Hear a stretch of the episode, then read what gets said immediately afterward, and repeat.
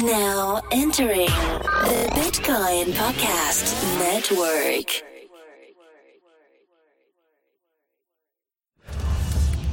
Welcome to the Law and Blockchain Podcast, hosted by Amy Wan, CEO of SageWise, a safety net for smart contracts and consultant for Security Token Academy.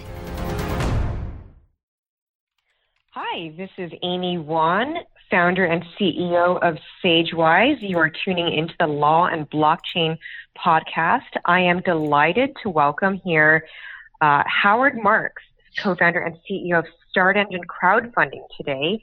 Howard and I actually know each other from the crowdfunding industry. Uh, we've known each other for a couple years, but Howard, you know, has a an amazing background. Uh, before StartEngine, he was founder and CEO of Acclaim Games, which is now part of the Walt Disney Company. And before that, he was over at Activision Blizzard as their chairman, their board member, their co-founder, and that's turned into a $30 billion um, video game industry leader.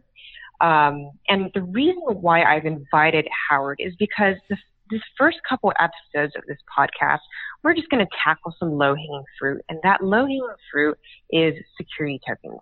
Everyone's talking about them, and there's definitely a lot of hype. But, you know, what I really wanted to dig into for this particular episode was to allow Howard um, to basically set the tone for the for what the industry looks like. What does it look like today? And what are we looking at for the future um, for security tokens. So, so Howard, thank you so much for joining us. Thank you, Amy. My pleasure. so, Howard, can you go ahead and paint a picture for us? What does the securities industry look like today without blockchain, without tokens? Okay, well, here's what's going on.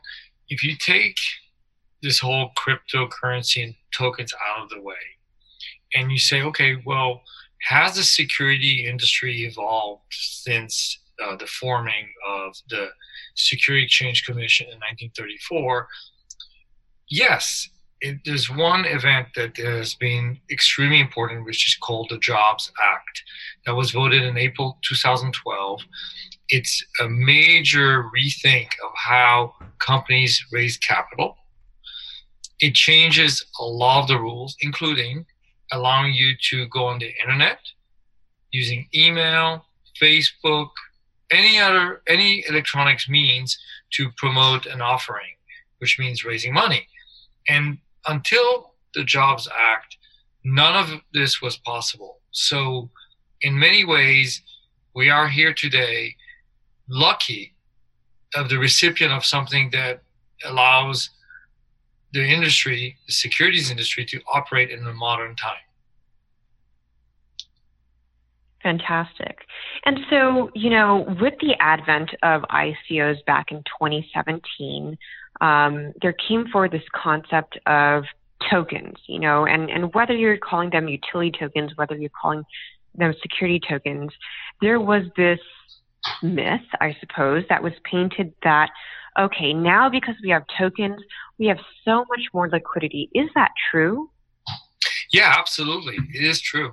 So those utility tokens, which is a piece of software on a blockchain, actually is amazing because the companies are able to find tens of thousands of people interested in owning them and then what they do is they say, look, I'll tell you what, if you buy my tokens at a high discount, heavily discounted, so the early people get a huge discount, you know, maybe 50% off, 75% off, 90% off. Then the next batch of people come in and say, oh, yeah, you know what, I'll invest, and they'll get half off. And eventually the, the, the majority of people will pay whatever the offering uh, price was. And then the company says, oh, you know what, great news we're going to list on our token on all these exchanges and here's a list of the exchanges who will take it. So now you'll be able to sell them for you know whatever five times more money than what you paid for them the next day. And that really is the business. So what is it about tokens or blockchain that makes all of this so much more liquid?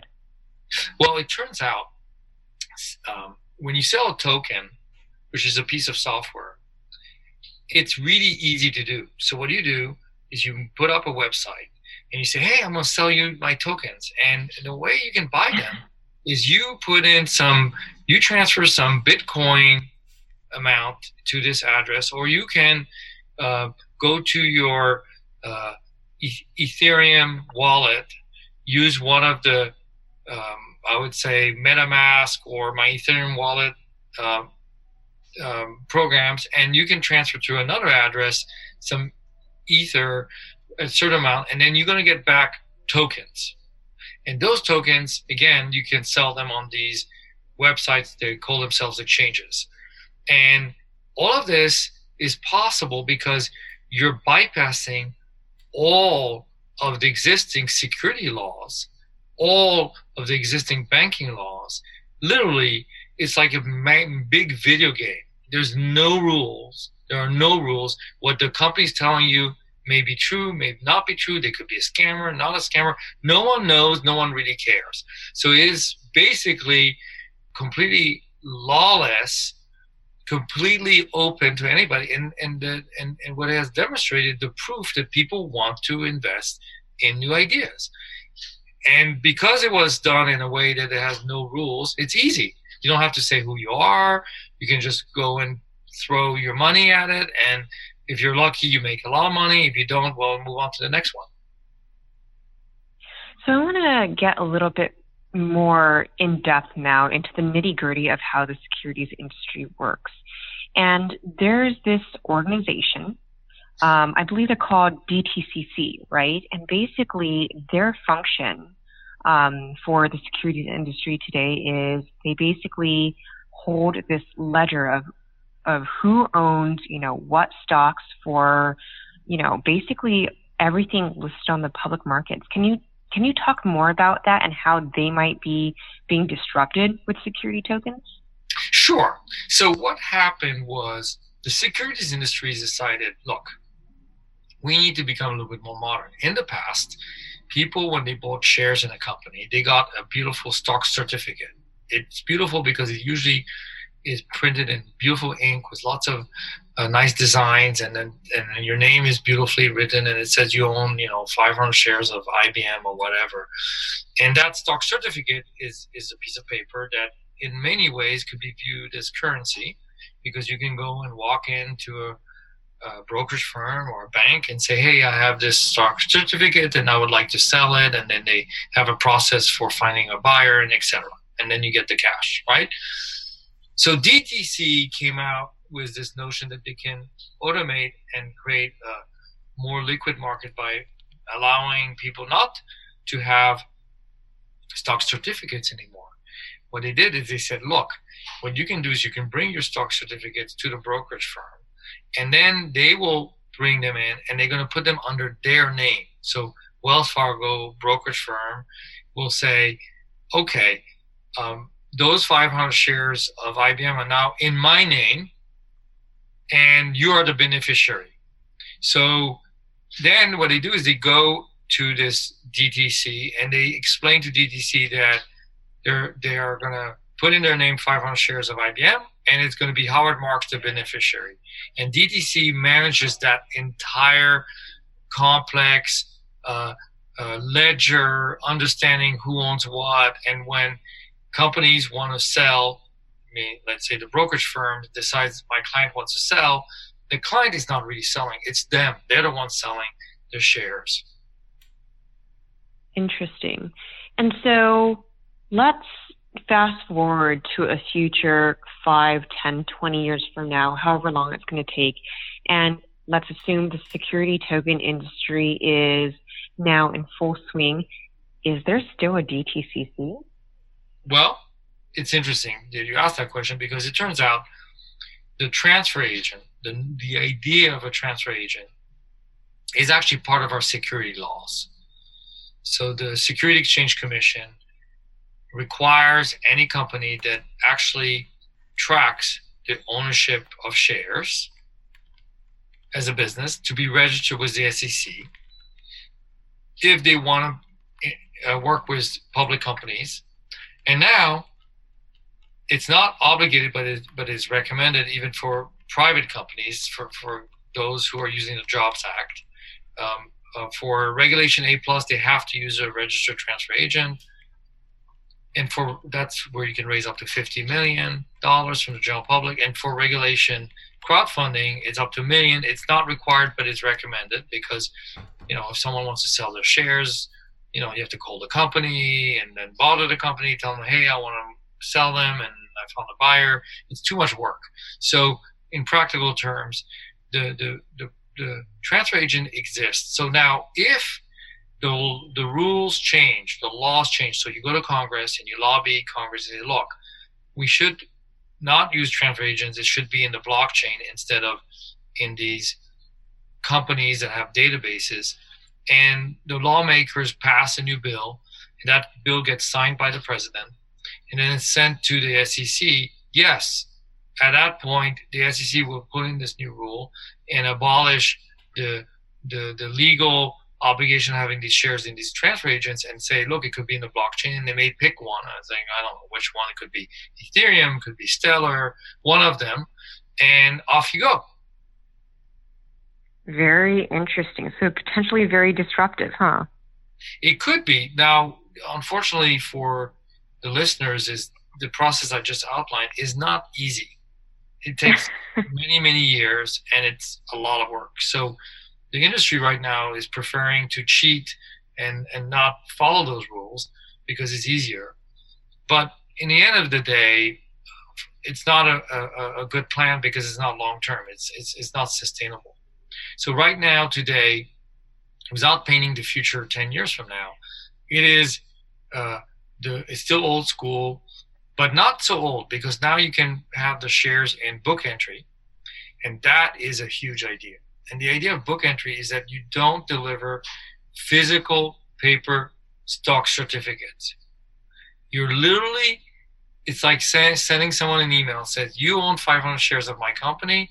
Congratulations. That's all you have to do. It's unbelievable. Wow, very interesting. What is the state of the security token industry today? You know, how much traction is there, and do we have any fully licensed and functioning um, uh, exchange up and running? Well, that's a great question. Okay, so you know, I've been spending a lot of time in this. I write a lot of articles about it in my on my blog, and I, I'm putting together another summit on October 19th to talk about it. I have the former chairman of the SEC speaking, Chris Cox, and a lot of amazing people. But the point I want to make is this today, there are some companies who are out there saying that they received the, the go ahead from FINRA as a broker dealer, and then it's an alternative trading system, which is also called an ATS in the lingo of, of the industry, to trade security tokens. Now, how they do it is still a mystery. There are companies out there that are offering what they call smart contracts that are designed to manage the process of buying and selling these securities using cryptocurrencies. However, as an operational uh, working today where you can literally go in and sign up an account and trade uh, using tokens in, in a legal way, which is a broker dealer, that I have not seen in functioning right now. Interesting. But there are a good number of companies gearing up to, to get this done in the next couple years, yeah? Yeah, so the rumors are 12 companies, including ourselves, that are lined up uh, with FINRA and the SEC. So FINRA is a regulator that was put in place by the SEC with the purpose of supervising members. And what a member is, is, is a broker dealer or funding portal. Those are members. And when you put it together a new application to to get an alternative trading system in place, you need to file with the SEC. And the SEC looks at it and says, great, well, what, what, what does FINRA say? So FINRA is going to do the, the heavy lifting to decide whether you are a good actor and you should get that approval license. You should get that license to operate as a broker dealer and operate an alternative trading system. Now, if your past is complicated and you have had financial fraud or you've engaged in financial fraud even though you haven't been uh, you know prosecuted yet that will probably disqualify you from, from running one of those entities. Interesting. You know this whole um, discussion around licensed exchanges and alternative trading systems for tokens is right now still a very US based discussion. What's the temperature in the rest of the world? Well, it turns out the word exchange is a little complicated, uh, Amy, because there are only 20 exchanges in our country. Uh, NASDAQ, New York Stock Exchange, is an example. Uh, the ATSs cannot call themselves exchanges. They have to call themselves trading systems, platforms. Mm-hmm. You know? And you can't list tokens on them. You have to post them or you have to subscribe to them. It's kind of complicated nomenclature. Anyway, put that aside. Um, all those companies that are calling themselves exchanges may have to change their name. Anyway, okay. The other countries, if you look at Japan, for example, they actually have a pretty sophisticated licensing system. There are rumors that in order to get a license, you, you need to spend $65 million in Japan wow. to be able to uh, operate one of those trading platforms. Uh, China has banned them. Uh, Korea is is talking about um, putting the licenses in place. You don't hear that much from Europe, even though Europe typically follows what the SEC does. So is Canada. Um, South America, I have no idea what their position is. Um, but I would say, you know, the largest um, exchange is Binance. It's in Hong Kong and now they're moving to Malta as a jurisdiction. So it's unclear really what's going to go outside of the US. But what's very clear inside of the US is that this marketplace is going to get regulated pretty quickly. And you're you're thinking it's going to get regulated globally, not just US, right? Well, typically every country has their own SEC. So if you're a tiny country like Malta or Gibraltar or Grand Cayman Islands, your SEC is small because you're a small country and and the mm-hmm. rules are, are not always the same as the US. But the large countries, when you take Japan, uh, China, for example, or Europe as a European community, they have some very tough enforcers. I mean, they, they you know, like in France, it's called the COB, and they are tough and their laws are very strict and they're and they and it's meaningful. Very interesting. Let's talk about um, exchanges for a second whether they are ones that hold security tokens or you know these so-called theoretical utility tokens.